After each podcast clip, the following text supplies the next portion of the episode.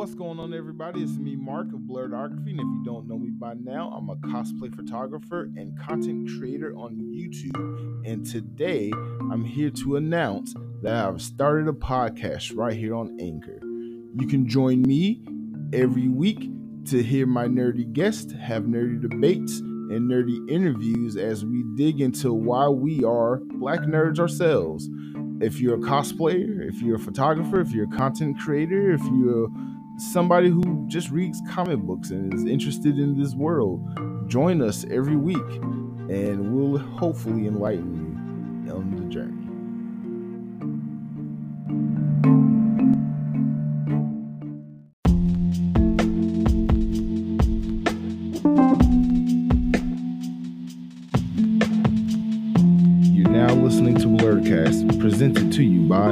Blerdography.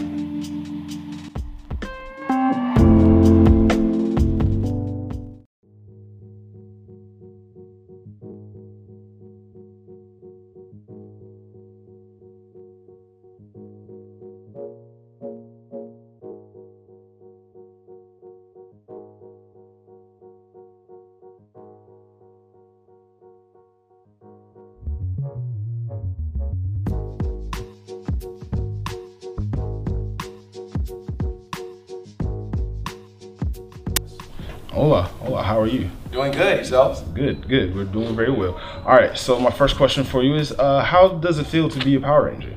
Feels great. I mean, red and blue can't really beat the red and blue factor. So, um, you know, red, blue, red, red pill, blue pill. Right. How does it feel to be a Power Ranger? I'm on live too, you guys.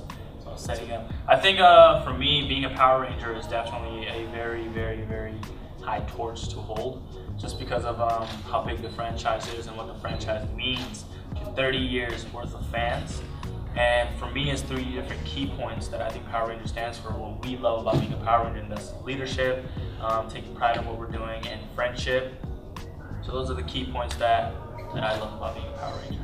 Okay, cool. Uh, what was it like working with some of the other cast members that aren't present today? Um, I don't have the names at the top of my head, uh, but the Gold Ranger and uh, Yellow Ranger in particular. Steel, I'm sorry. Steel. Oh yeah, Reed. Yeah, it was great. Um, everybody, everybody was really hardworking. We were committed actors first, and um, we all took the show very serious.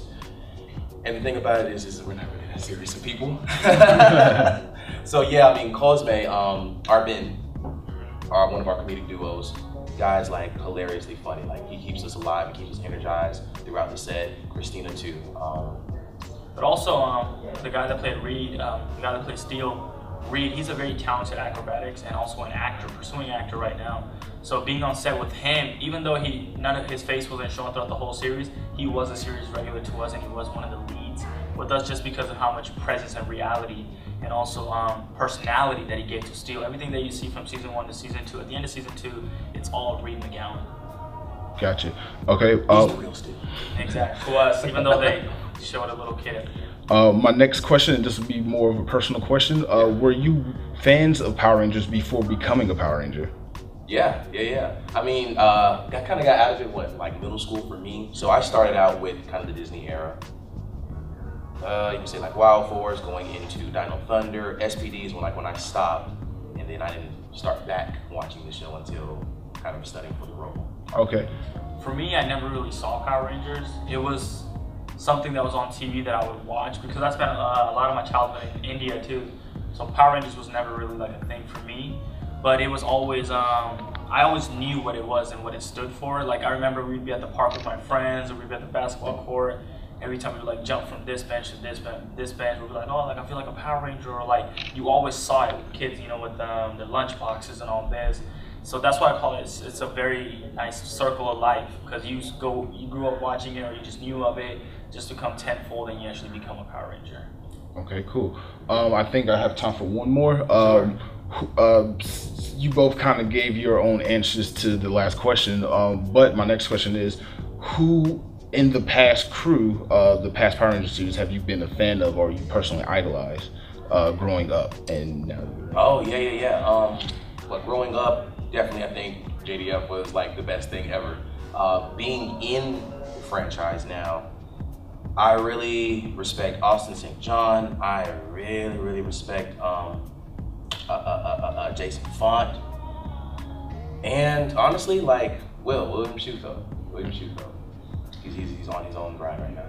I think for me, um, it was of course like JDF. You know, you grew up, and JDF was like, you know, like you want to be like JDF.